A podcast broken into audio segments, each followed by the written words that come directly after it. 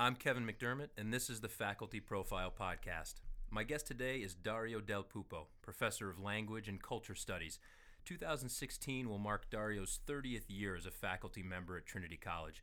Considering his abounding energy and enthusiasm in life and in the classroom, you'd be forgiven surprise at the length of his tenure. His course offerings cover a wide range of topics, from his instruction of all levels of Italian language to Dante's Divine Comedy, Italian cinema, food and Italian history, society, and art, as well as two first year seminar courses he's led the first, Food, Fitness, and the Journey to Self Discovery, and his most recent offering, Cycling, Sustainability, and the City of Hartford. We'll cover some of those topics and much more as I speak with Professor Dario Del Pupo on this episode of the Faculty Profile Podcast. Welcome to the show, Dario, and thank you for being here. Thank you so much, Kevin. I'm pleased to do this. Great. Um, let's start kind of at the beginning, and uh, I, I want to ask you about your first impulses towards teaching. Like when when did you see um, and begin to see teaching as your professional calling? Wow, that's an excellent question because that takes me so far back. When I was a graduate student, I uh, well, when I was an undergraduate, I was a psychology major. Mm-hmm. Uh, and then I switched my final semester uh, after having spent my junior year abroad in Italy. And so I found I began reading literature more intensely, and I found books more interesting than people, characters and stories sometimes more real than than reality than the people that I would meet. And I always wanted to understand the springs of action, why people do things, why the characters, what makes them behave. Um, and then I so I went to graduate school, mm-hmm. but I never expected to end up where I am today. That I never foresaw that I'd be an academic. Uh, I did it thinking, let me follow this path for a while and see where it takes me. Yeah. And that's where I guess I, I, had some excellent mentors, and I realized that uh, you know learning was much more about learning than teaching, and so I think that you know uh, I became inspired by them, and and gradually over these many years I've had wonderful colleagues and mentors here at Trinity, and some excellent students, of course, uh, over the years. And so you you just learn to realize you see on a daily basis what a positive effect you can exercise mm-hmm. on people. Going back to your grad program, that was at University of Connecticut, right? And Italian literature? Is yeah, right? Italian. It was an yeah. Italian major, Italian okay. major, and then the grad program was a PhD in Italian yeah. literature. So, as a, as an undergrad, this is interesting. I, I didn't know this about your um, your your background. Psychology major. Did you right. want to practice? psychology or did you have an idea there yeah you know it's if i recall correctly because we're going back you know to the uh, late 70s so you know things get a little foggy um, I really wanted to work more as a kind of social psych as a psychologist in the field. Okay. You know, helping people yeah. basically. Maybe even I didn't think of it as social work, but I think I was not, certainly not the academic route you know, sort of helping people. Yeah. In our previous conversations, I can see that angle, and it makes it makes sense. but I, I, didn't know that about your background. Where where did you grow up? What, like high school and, and, and growing up? Where where are you coming from? Yeah, I grew up uh, pretty much in this area. Okay. Uh, I'm originally from New York. I came to uh, Hartford in '66, and I actually between 66 and 68 when I lived down on Webster Street. I actually played on Trinity's fields as a kid, you know, playing pickup, you know, touch football, things yeah. like that. Um, south end of Hartford. Yeah, Webster well, just Street? Webster yeah. Street's just right near the college. It's okay. right at the beginning of Washington Street, and yeah. it intersects there. What was Hartford like? Paint us a little picture of what. what oh Hartford yeah, like well in, this is really in those days. It, it was amazing. First of all, uh, Hartford, even in the well, up until the early '70s, when the West Farms Mall opened, and it signaled the sort of beginning, at least of my awareness, of mall culture. Downtown Hartford was a thriving place. Yeah. yeah. Department stores, G. Fox, E.J. Korvettes, Sage Allen's, but all these little places and, and a couple of sport shops, Herbs, which is in West Hartford, they had yeah. a really small, cluttered place on, I think it was Trumbull, first Asylum, then Trumbull, uh, Keen Sports Shop. This was before the Civic Center went up. Okay. Right? So, so downtown still Yeah, it was a downtown, it was vibrancy. Still, it was it was you know i didn't go there often quite frankly but i would mm-hmm. get there by bus yeah. you know and it was uh, an, uh, an interesting sort of you had the sense of a city yeah. a, a, city that even though it was mainly office workers people lived there or they went there at other times. It was just bustling. Yeah. And I remember West Hartford by comparison. You know what LaSalle Road and Farmington Avenue was in West Hartford. Not and it was developed. not Yeah. very developed, not so shishi, not so boutique, you know? I mean, um, and so a lot of people, and also there was a, a, an important difference was in Hartford, the insurance companies did business differently. You Hmm. still have the major insurance companies, but there were armies of underwriters, Okay. and they went to work every day because there wasn't the home computer and things like that. Yeah. And of course, uh, United Technologies and the, you know the, the sort of uh, industries related with you know the uh, with the arms, you know, with Mhm. uh, defense and things like that. So Colt and things like that. So it's really a, a, a bustling place. Yeah. And so those are your teenage years, roughly. Yeah, 60 late, late, uh, 60s. yeah, between Not I to- was not to put eight an to age on you, but, yeah, that's uh, all right. I mean, late, you late 60s. um, yeah, late '60s, early '70s. Yeah. And then West Farms opens and I think it's. A, I, th- I want to say like around 1972. I could be Yeah. wrong about. it. We could check it, but you and know. that helped kind of the Yeah, the well, I mean, exodus of businesses. The Exodus from- had actually begun in a way. I have a very partial view because the Exodus had begun. This is interesting that you asked this because in, in the first year seminar, seminar on cycling sustainability in the city of Hartford, uh, we ride our bikes around Hartford, and so I get a chance to actually think about how Hartford has changed. Mhm. Part of it had to do with something that occurred even before I got to Hartford, and that was um, sort of the way uh, part of it was prosperity, but people moving to the suburbs and highways being built to the suburbs, Yeah, right? yeah. So the nexus of 84 and 91 and the creation of Constitution Plaza and the raising of the east side of Yeah. Hartford, which was the sort of tenement side of immigrants and things like that, and kind of a those- diaspora. you Yeah, know? sorry to interrupt, but for those unfamiliar um, who might be listening, 84 and 91, two major highways.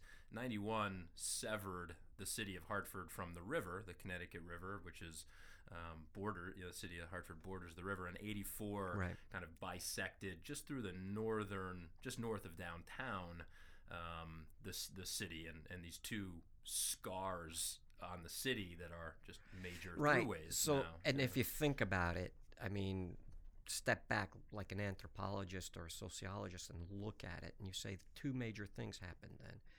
With the bisection of the city, you know, or whatever, uh, the crossing of 84 and 91, you basically detached people from the river. Mhm.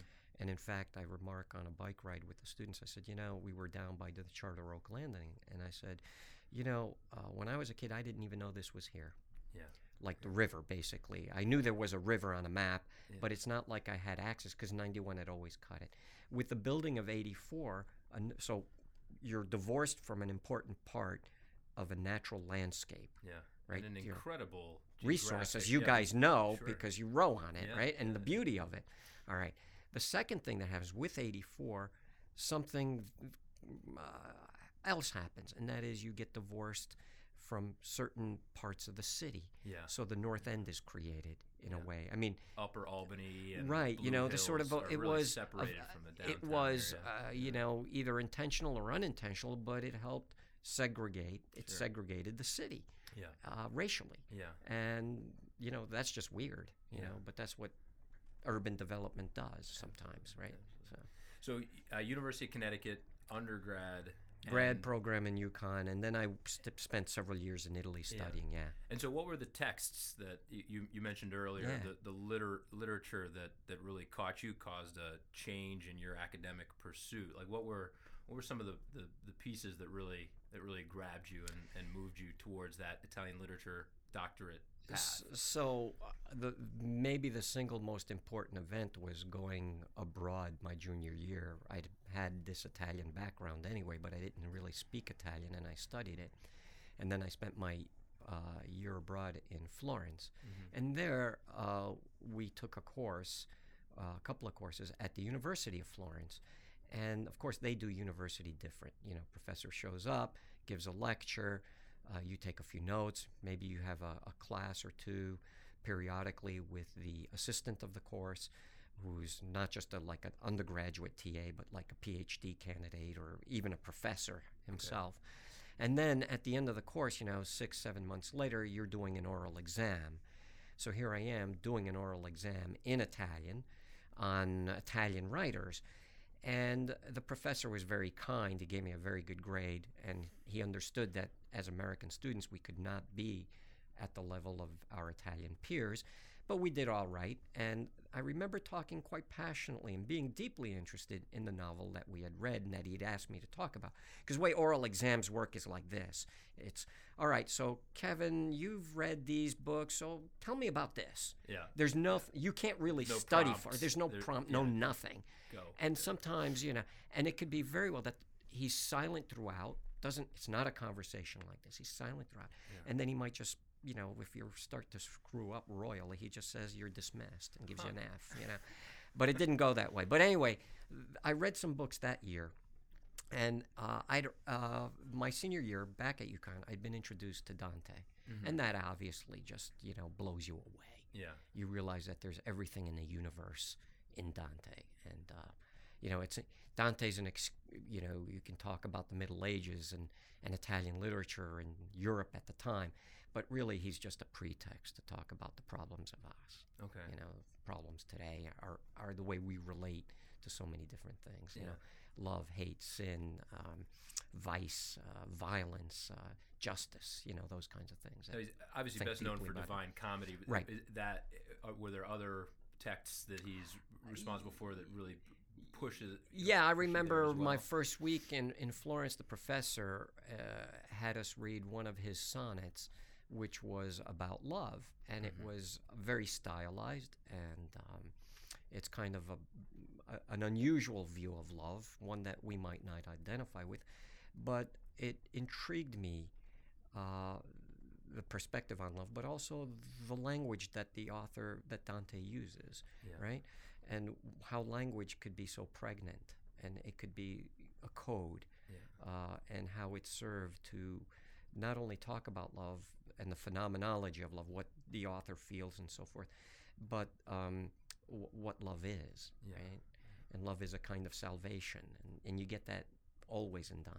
you know? Yeah. Uh, whereas some of his fellow poets, like another great poet that I read almost at the same time, Cavalcanti, you know, love is torment, love is death, uh, the opposite, you know, a much more lay or anti Christian or anti spiritual, but more materialist kind of perspective. When you teach, um, I, I know you've taught Dante and Divine Comedy frequently at, at Trinity. What are some of the most important aspects that, that students pull from from that text, and what do you um, help, or or what do you what do you hope they glean from from that text specifically, Divine Comedy? Well, the first order of business is uh, most of what students know about Dante uh, is clearly shaped and colored by what they read in social media, popular, not popular press, but on television and things. There's even a video game, right, about Dante where Dante has to go save Beatrice and stuff, and it's quite the opposite, right? So it distorts the text completely. So you have to disavow them of some of those things, or Dan Brown, you know, that kind of Okay. thing. Um, but but what's really cool is the first thing is that they read the entire work. Mm-hmm. Uh, so they embark on a journey.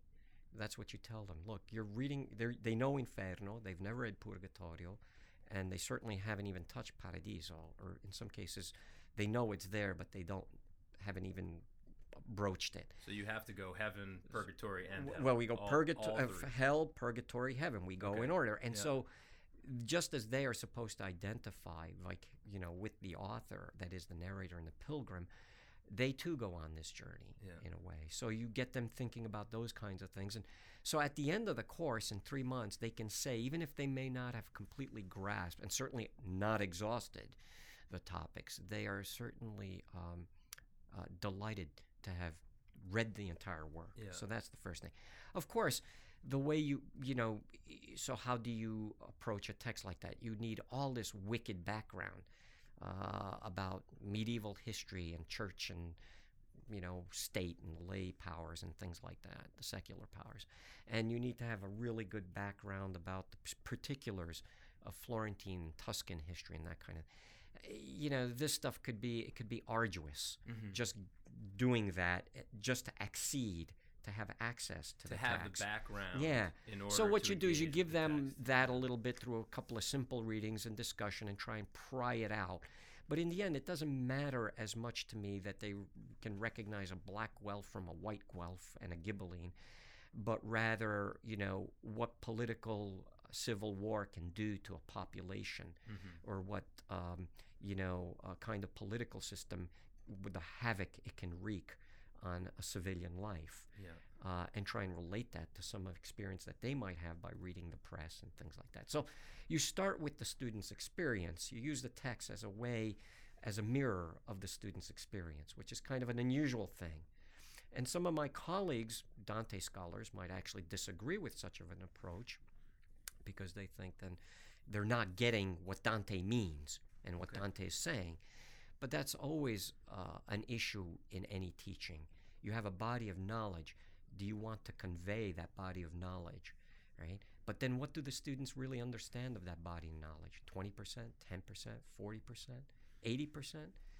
Ultimately, you know, is it more important to uh, convey a distinct body of knowledge or rather uh, give students the tools and the appreciation, appreciation and motivation to try and learn as much as they can learn Mm-hmm. of that body of knowledge. And I take that tack. So when I read Dante, it's not like, oh, we have to spend a class on Brunetto Latini or some other character, some important event, or uh, no, the important. Let me see where the students want to go with this. Yeah. And of course, if I think they're completely overlooking something, well, that's where I step in and say, look, guys, we need to consider this too. So it's really about working with the students because otherwise, some students could never read the comedy, right? Because either they don't have the same educational, exact educational background as someone who comes to the course having read, for example, some medieval literature or romance literature or has a sense of medieval history or something like that. Yeah. You know?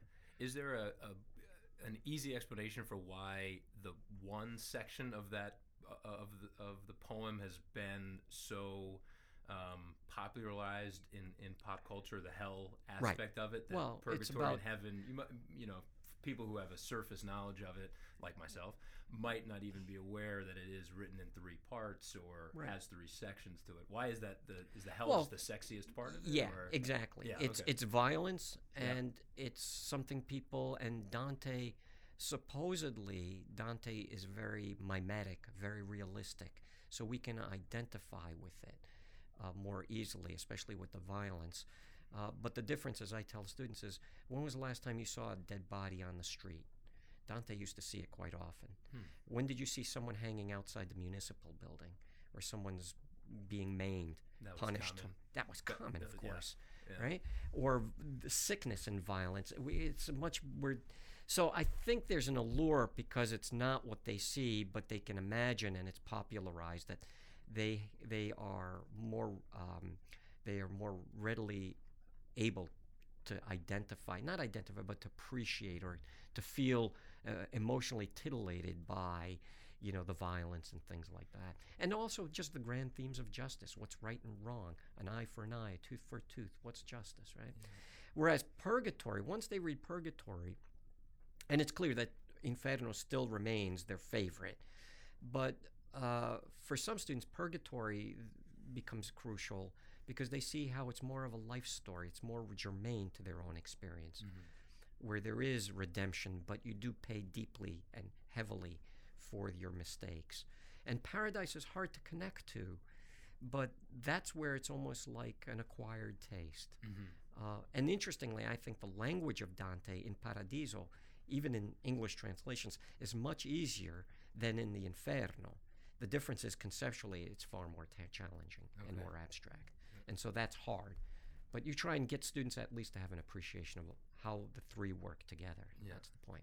is the appreciation uh, certainly uh, you know obviously but I'm, I'm interested of your take on how the appreciation and engagement with the text is different from when you read it in the Italian Right. versus how students at, at Right. Trinity typically read it in Right. the English what is the what's lost what's gained is uh, Well, first of all, there have been well over a, a hundred translations in English mm-hmm. in English of Dante's Inferno, and if you take partial translations, probably you know that number increases. So yeah it's not a problem of student access to the text.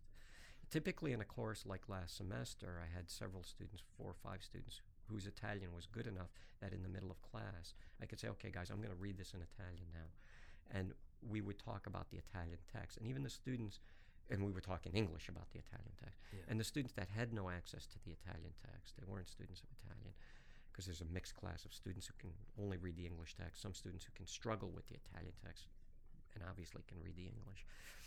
And what's cool about that is that even the students who don't speak Italian, don't know Italian, really thought that that was a cool part of the course because they were getting some, they were getting, they thought, a kind of more authentic experience. Mhm. And we would highlight passages in the text where we see that the translator's struggling to convey something that could mean something else, and we talk about that. And so, yeah, I mean, that figures heavily. I'll do things, for example, I'll thank God for the internet, right? I can post uh, a manuscript online, and I'll read the Italian from a 14th or 15th century manuscript, depending which ones we want to look at. 14th because they're closer to Dante's text. 15th to see how the reception of Dante is being perpetuated Mhm. in the 15th century, right? Hmm. So they get a flavor for a little bit at least. you Yeah. know? yeah.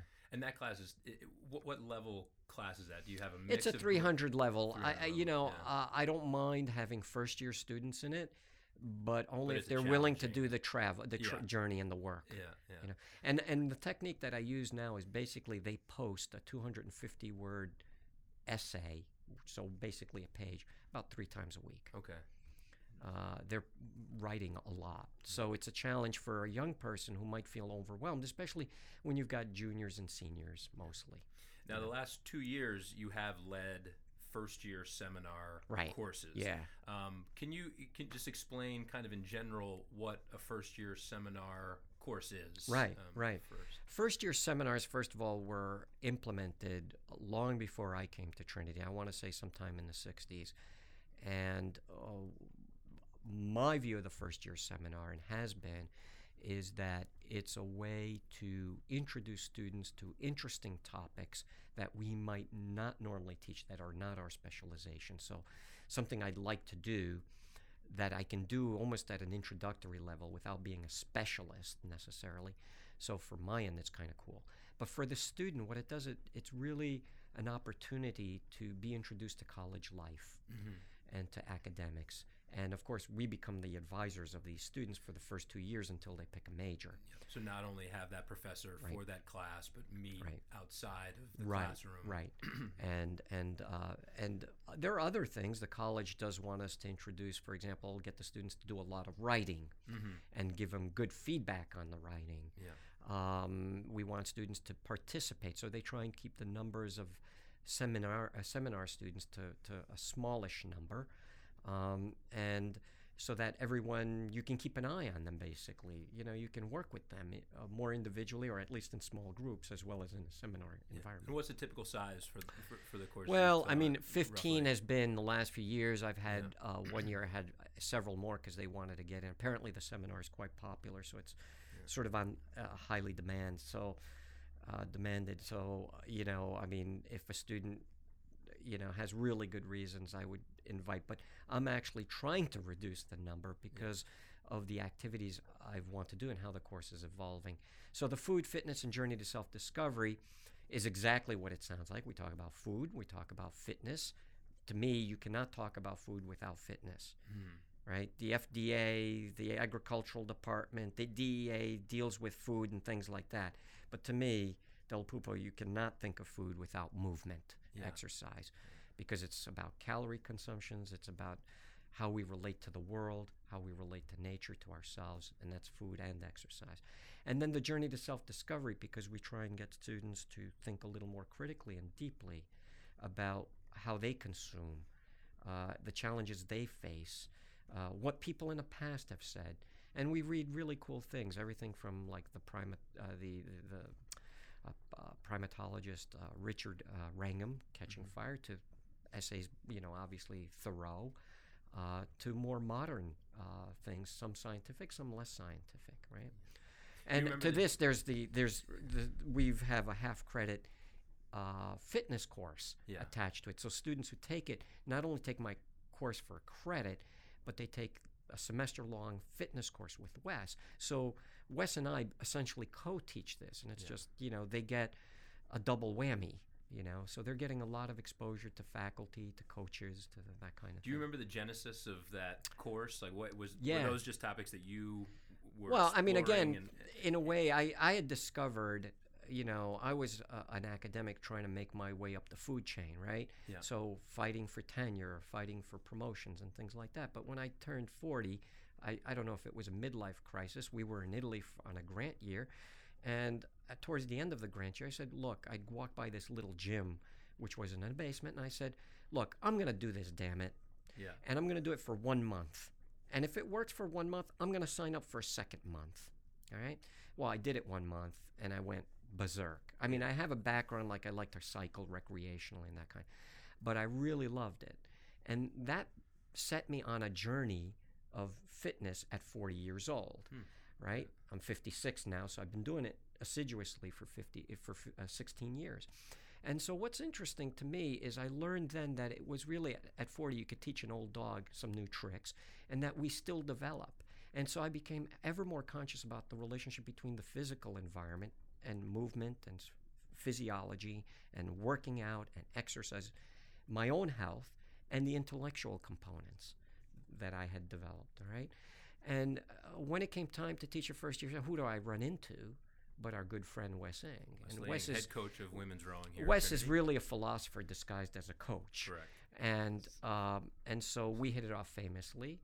I we would see each other in the gym. He'd run his fitness class. I would do my workouts, which at the time was approximately sort of approximating CrossFit type of things.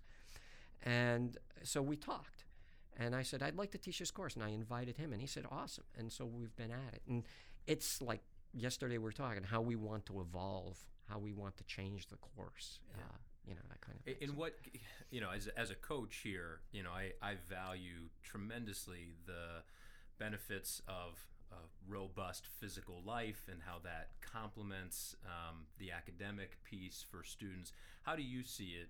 You know, eh, you, you just have mentioned as a, a balance to your academic progress and professional progress as an academic. Um, but what are the things that you take from a, a workout in you know a single workout as well as the kind of general journey to fitness and Right. you know robust physical capacity how what do you take from that into the academic realm and intellectual realm Okay, so let me take a half a step back and talk about students. Yeah. Um, because ultimately, i'm here because there's a student body, Yeah. right? I mean, I'm here to do the best I can to to find creative ways to work with students, and I, I think that really I am uh, ever more uh, sort of. I ever I believe ever more that my job is really to help students become better creators mm-hmm. to develop their creativity in, in the spheres that I deal with. All right. Um, and one of the things that I realize is that, you know, uh, mens sana in corpore sano, healthy body, healthy mind. You know, an old Roman saying gotten from the Greeks. We got everything from the Greeks, it seems. So, what I'm hoping to do with this course is to use it's a practical application of my intellectual and personal interests to students, uh, uh, to getting them to engage in the way that I do and to model for them a lifestyle that and, and a way of thinking that they can then use to bounce off, depart from, mm-hmm. imitate partially, but to get them to think in in like-minded ways, not to get them to think like me, Yeah. but to get to them to think about the kinds of issues that are important to me and to them that have to do with like a healthy body, healthy mind. And tr- you know, we know that college is weird because college in some ways is this you know, blooming, bustling, you know, burgeoning youth that is exploding with, you know, all sorts of like interests and so forth. And yet many students it's easy to lead an unhealthy lifestyle sedentary and unactive, sedentary, yeah. active, and inactive, and that kind of thing. So we learn now, eh, like in rowing. If you start to row when you're a young person, you get all that motor memory te- and you got good technique down. Yeah.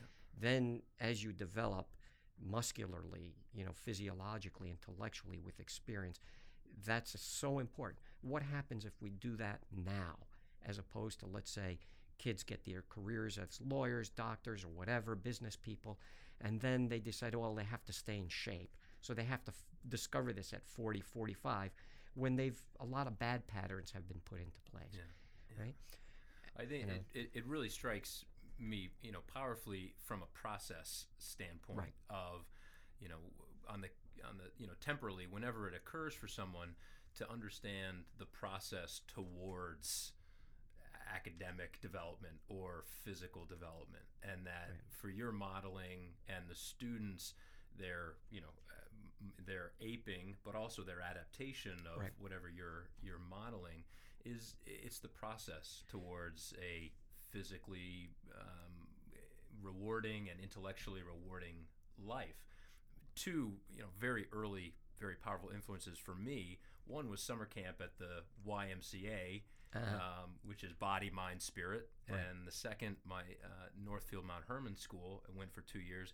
That was founded on the principle of the head, the heart, and the hand, where the entirety of the individual is developed. And I think from a, a process standpoint, that's extremely interesting to me for the professor to guide and, and help um, uh, help the students along their path towards those ends. Towards- Right. I mean, and and there's so many dimensions to this. So, for example, you begin. I try and begin with very simple questions. Why is it so difficult in this age of ready access of food, relative prosperity, because our students, you know, usually have access to good food. Mhm. Why is it so hard to eat well?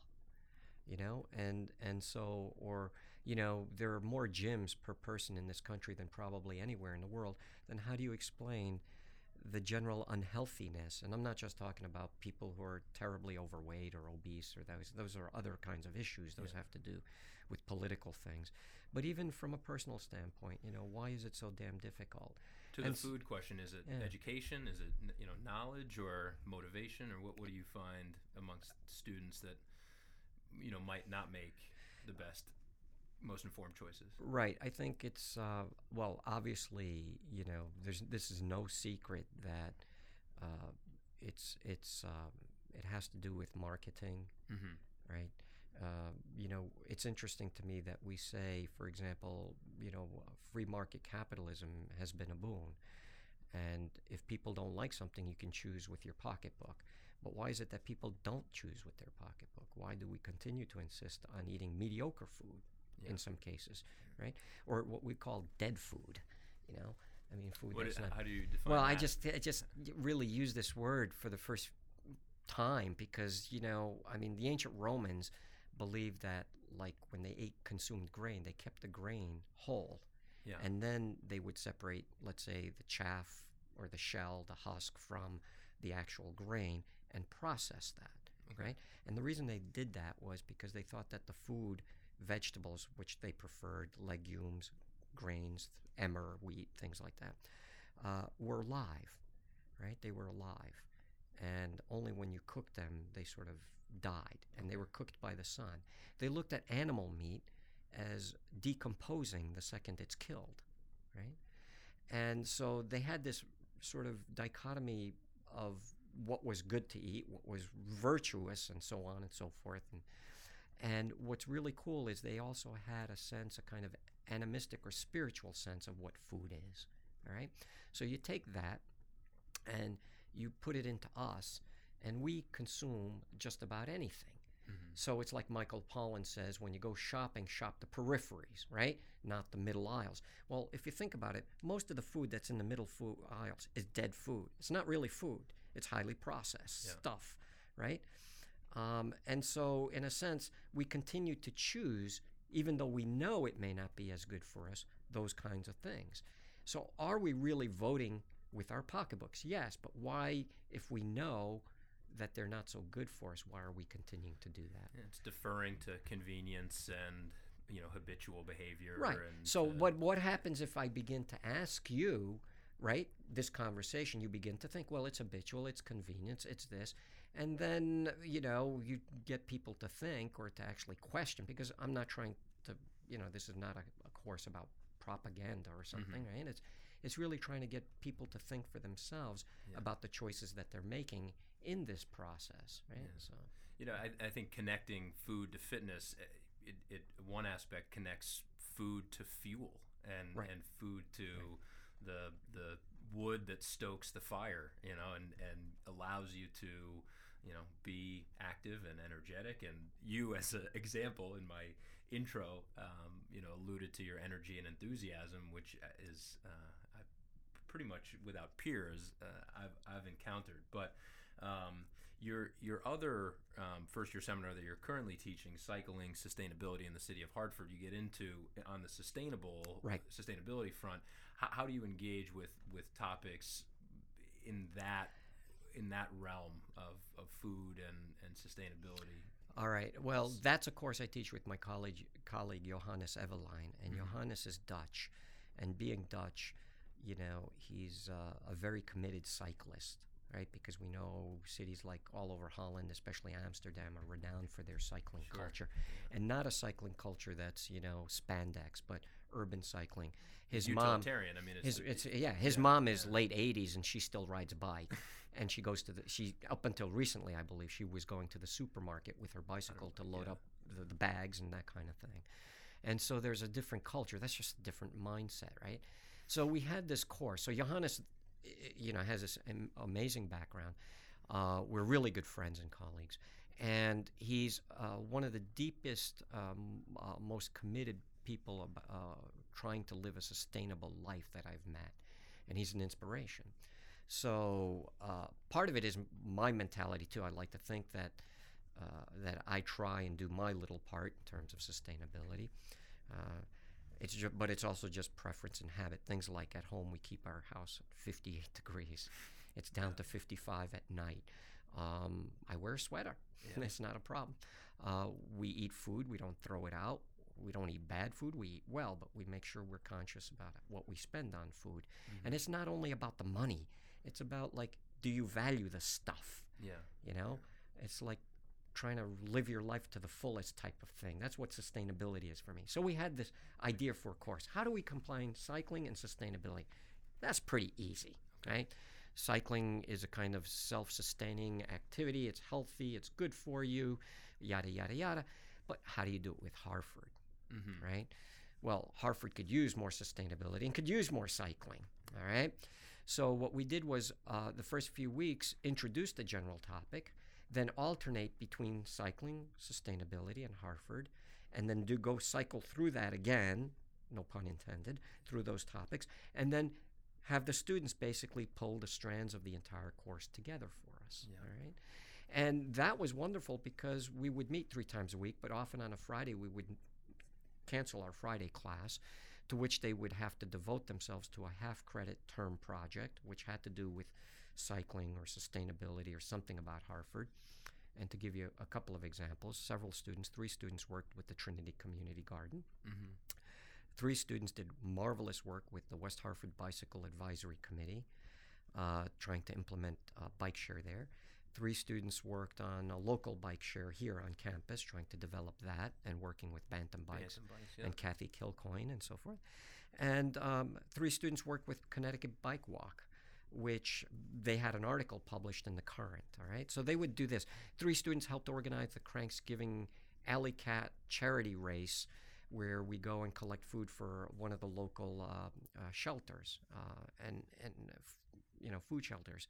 So we would sometimes cancel our Friday class so they could devote themselves to that. But then we would have a weekend bike ride. Mm-hmm. And those were awesome because the students, uh, first of all, got to know the city.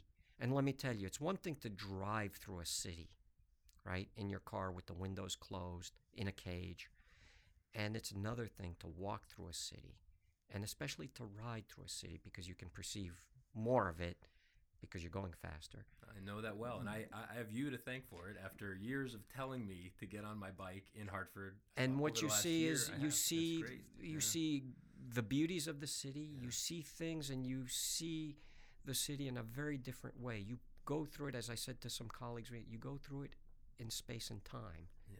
and that's a nonsense sentence i just said because it's clear everything we do we do in space and time but you're so aware phenomenologically of the things going around you Uh, you see people on the street, you wave, you say hi. I always told the students, always say hi. Yeah. Even if you're not going to stop and have a conversation, just say hi. Amazing how people say hello to you.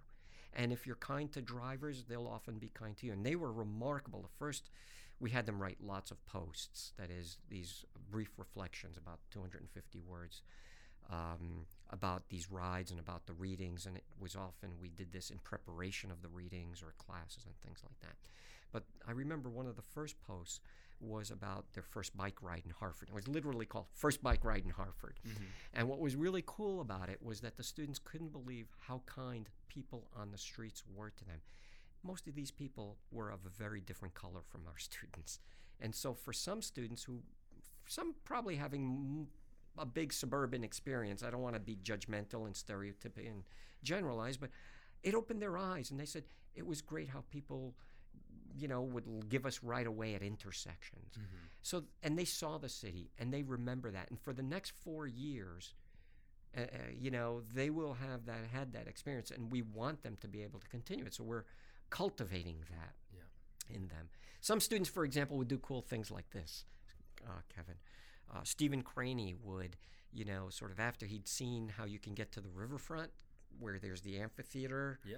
and it- Adriaen's Landing. Adriaen's Landing. Beautiful He, area. on a beautiful September day, rode his bike down there and did some studying. Yeah. How many students do that, right? How many students use the city in that fashion? Another student went to West uh, Kingswood, Oxford, rode her bike to West Hartford when she knew how to get there, when she saw a safe way to get there, uh, to watch her sister, who was visiting uh, on an athletic team. They had a game there, and she, her sister was on the visiting team, and so she met her sister there. I mean, that's kind of just kind of cool, Yeah. you know. And So- both are very easy routes to take. Yeah. It's not a, a difficult city to bike ride in. And Yeah, we talk I- about integrating the college, the life of the college, and we normally do that through things like internships, which are awesome, Yeah. and experiences, community learning initiatives. But there are also these just simpler little ways to Yeah. take students into the city. Ride your bike. Ride your bike. the city. So I'm really Yeah. excited about this Trinity campus downtown thing. Yeah. Campus, they bought that building. Another easy bike ride. Right, and and I'm like thinking, Plaza? telling the students we've got some cities, so let's, you know, create a safe bike route there. Yeah. We have already, but we, you know, somehow begin to think, how do you formalize, and how can we be helpful and participatory in making that space a space that's more integrated into the city. Yeah, Yeah. yeah. It- you know, for me, it was just overcoming some, you know, really unfounded issue, kind of fear based, but uh, of, of not wanting to ride in the city. And the second that I did it, I had the same experience that the students had of um, polite, you know, interaction with cars, um, very pleasant interaction with other bikers and Right. other pedestrians, um, and also ease of movement. Like Right. it was easy to get to the boathouse in East Hartford. It was very easy to get to Main Street and to Constitution Plaza and to Adriaen's Landing. And you know, kind of coming back to our one of our first conversations of your earlier days in Hartford, um, really taking advantage of some of the exciting things that are going on here um, of a city that is on the on the up, and um, I think people's engagement with it. Such a simple thing as a bike really makes it very valuable and beneficial. Okay, so let's play the nerds for a little while and intellectualize this just a little bit because there's virtue in this, I think. Um, you know, uh, Del Puppo does what Del Puppo wants. That's sort of, and we all want to be able to do that. So I try and fire my find. I try and follow my desire lines. Yeah. Whether it's on this campus, uh, or my route home, or wherever I want to go. And and for those who don't know, a desire line is a term often used in architecture, but also in urban um, urban development.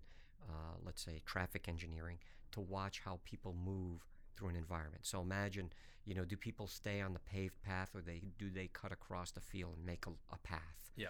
And so that's where you want to put the paths. I mean, you know, You see that in the snow all Right, the time. you see it in the snow. Where does the path develop in right. the snow? Yeah. Okay, so imagine now you've you've got constraints on you. You want to get from your home to your office in a fairly efficient time. So occasionally you might want to do a roundabout ride, but but you still want to follow your desire line. Mhm. So what happens? You're in the city. There's traffic. You pop up on the sidewalk, which is illegal probably, but and you get off it, and then you go around. You go here. You go through. You take a shortcut. You follow. You're being creative. You're Sure. expressing who you are. Yeah. Absolutely. Uh, you know, as long as that expression is respectful of other pedestrians and commuters and things like that, Yeah. but you're still being creative, and that's just like the most awesome feeling yeah. you know Yeah. and you do that and the more you do that in all aspects of your life whether it's teaching or learning or coaching or rowing or athletic or cooking right you just feel more fulfilled why wouldn't you want to live like that you know So it's improvisation, it's Right. problem solving, it's adaptability, Yeah. creativity, all within riding your bike from one yeah place yeah, to the yeah other. yeah yeah you know and and so i see riding my bike as a sustainable act uh, but i also see it as an act of freedom Yeah. Um, I think I've never feel so. I, I you know if I'm going to go to New York City and I don't take public because my wife and I and someone else will take a car, uh, that's all right. I understand you have to do that, right? But I never feel so constrained as I am uh, by let's say vehicular traffic Yeah. on a bike. You know, it's a whole different thing, man. Yeah, I uh, com- Yeah. completely agree. Let's go for a bike ride. Yeah, yeah, yeah, and, yeah, yeah, And yeah, let's explore the places that, that Hartford does have to offer, um, Right.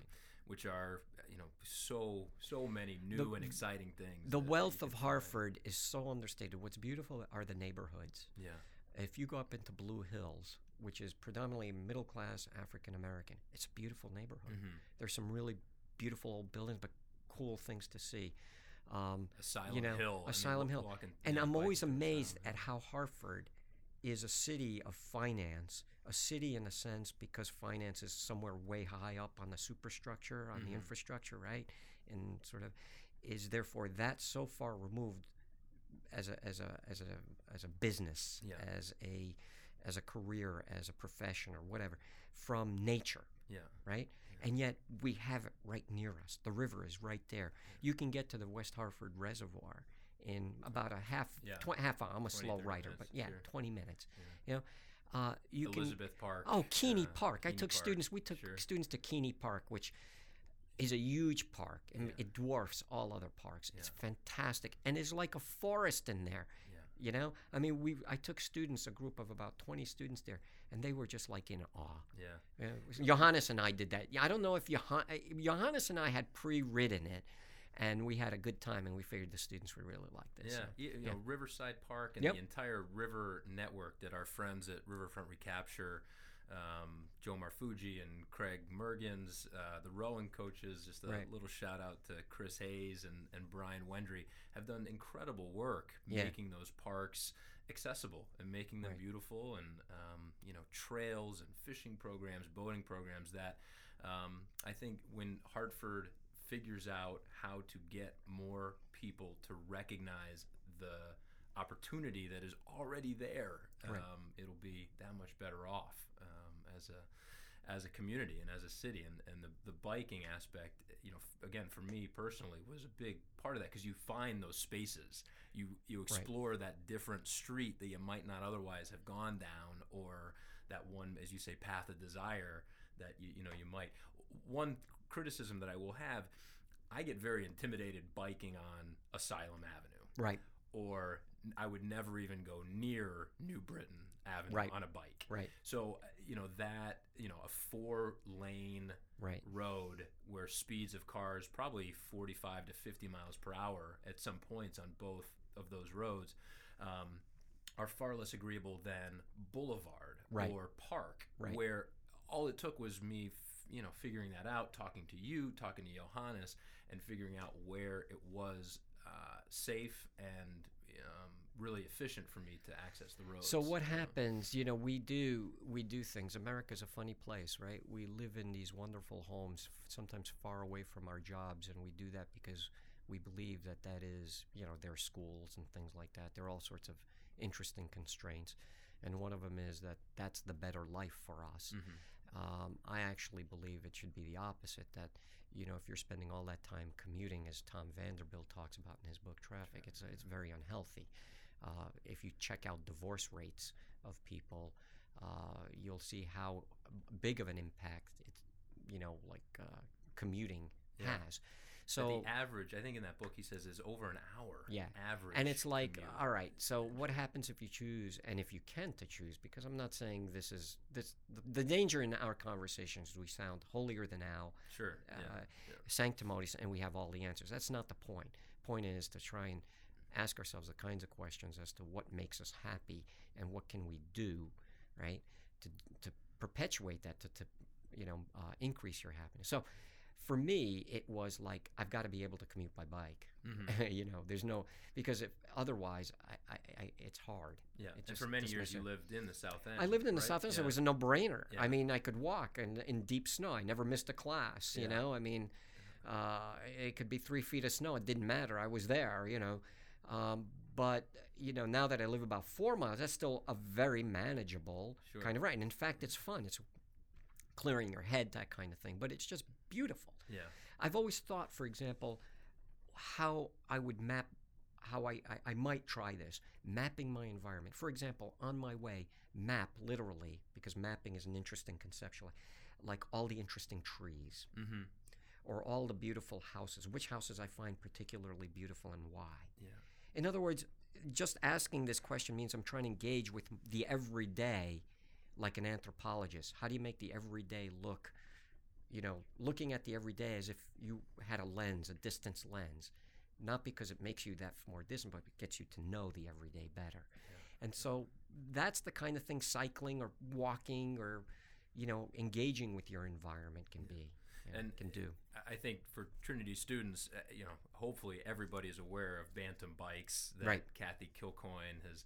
Um, And we're going to expand that. Great, that's wonderful. The Yeah. bike share program on campus that you know there is access to bikes if you don't have one. Um, the SGA was was pivotal in that in that effort to acquire some bikes and um, for their upkeep. Joe Barber and Community Services has Right. been really involved in it as well, and you and Johannes. Yeah, Joe Barber's been Joe Barber and, and the people that have helped him over the years, Ken Krajewski and uh, Chris Brown, have been truly, you know, real sort of beacons in this. So Sure. ha- kudos to, to Joe and all his good efforts and, in the community service office. Get out there, see the city of Hartford. Yeah, absolutely. Contact Professor Del Puppo if you have any Yeah, well, we can lend you a bike. My bike is, my office has got six bicycles in it. Is so, that right? Yeah, yeah, it's like I got this little round tail and bicycle. So, yeah. In, in addition to uh, cycling, um, one of the um, physical uh, fitness exercises that you excelled at and, and really devoted yourself to was Olympic lifting. Right. Um, what about Olympic lifting caught you? Like, what, what So let's explain what Olympic weightlifting is first. Olympic weightlifting consists of two lifts. Uh, call them full body lifts. One is a snatch, which is you grab the barbell uh, near the collars, near the ends of the barbell, and in one movement you bring it over your head. Another one is called a clean and jerk, and uh, where you bring it up to your shoulders, stand up with the bar, and then pop it over your head, jerk it over your head. All right. There are two lifts that are competed, uh, two competition lifts of the Olympics, and that's why they're called the Olympics. It's distinguished from powerlifting, which is basically bench press, deadlift, squatting, and other kinds of liftings and things like that. Right. Other kinds of exercise. Uh, Olympic weightlifting is a real challenge, especially for an old guy like me, because it's uh, all about speed, strength, power, uh, but also incredible technique. And uh, I, I think of it more as an art form. Yeah. Uh, and I'll try and give a parallel to something as simple as rowing. You sit in a boat, and let's say you're sweeping, or you know you're erging. Wes and I had this conversation. Made this point. You're erging. There are a million strokes that different ways you can take your stroke, even on an erg, right? Angle, subtle angle changes, all these things. Well, when you're Olympic weightlifting, any subtle changes have enormous repercussions on the final outcome. And so, Because and what, of the complexity of because the of the complexity of the movement. It looks simple, but it's really not. So, for example, you know, you're trying to lift your body weight and more over your head in one or two movements, and that can be demanding. Uh, but what the virtue of it is that it's a full body lift. I love the efficiency of it Yeah. because it's all full body, y- you know, um, and it's really good cardiovascular work, depending on how you then you know, sets and reps, intensity, weight versus number of repetitions and sets, and how often you do it. Uh, it's enormously demanding, and uh, it takes a lifetime to learn. Yeah. And that's why I'm doing it. That's because what- maybe when I'm 75 or 80, I'll be good at it. yeah. Maybe won't lift as much as I can today, but I'll be better at it. And on this, there's a, a we hold this weightlifting competition. I help organizing it.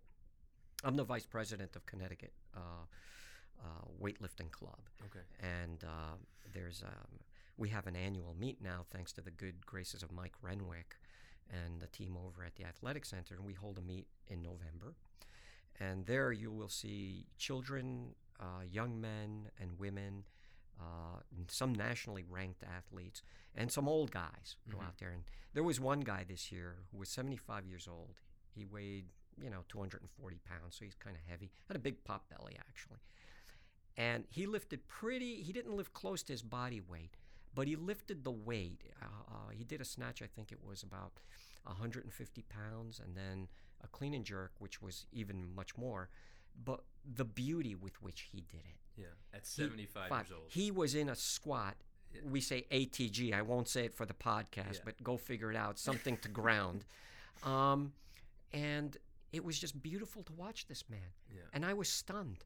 And I talked to him afterwards, and we talked about how he trains and, and even his training process. You know, this 75 year old guy still training regularly to compete.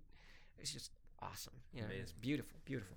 But yes, but your question was another, I think. So how do we? Uh, no, I think you uh, about Olympic lifting, and I, Yeah, I, I- yeah. have having seen you compete, having seen you win uh, your Oh, age yeah. group at, at the uh, and, and weight class at that meet.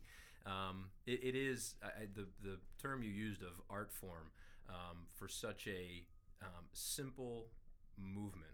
Lift this weight from the ground over your head, but the the um, the gathering of resources to in order to do that, both um, biomechanically, from a neuromuscular perspective, the skeletal muscle, the intellectual muscle. Uh, it is a, it's a beautiful thing to watch, and I, I don't. Um, uh, it, I just have an appreciation for the um, the Olympic lifts and, and you doing them. Uh, Yeah, and I think one of the challenges, you know, I we were talking about this before because of your experience and my experience with CrossFit.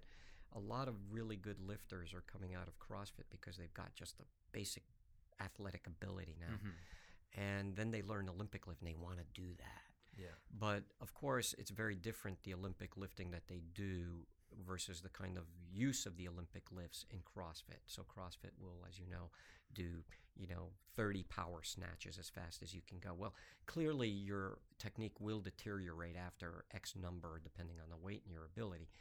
Uh, whereas Olympic lifting is you're always trying to maximize the weight, Single right? rep single rep for, yeah, for a competition. But yeah. you know, we do when we work out, we do doubles, triples, sometimes sets of five, rarely sets of five and complicated lifts. But so there are those challenges, and it's one reason why you incorporated in in uh, like football coaches like to incorporate power snatches, power cleans, and so forth, is because of the explosiveness speed. Yeah. speed and explosiveness, right, in athleticism, right? But I think it's actually they've done studies, and because I'm an old guy, I like to read about this.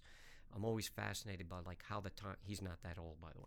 Tom Brady, how he works out. Mhm. Mariano Rivera, how he works. How this old guy I met works out. I'm Yeah. intrigued by that because it's about sort of the process again and how you have to adapt to, let's say, some challenges you might have physiologically because of age, because of one thing or the other, your job, the stresses.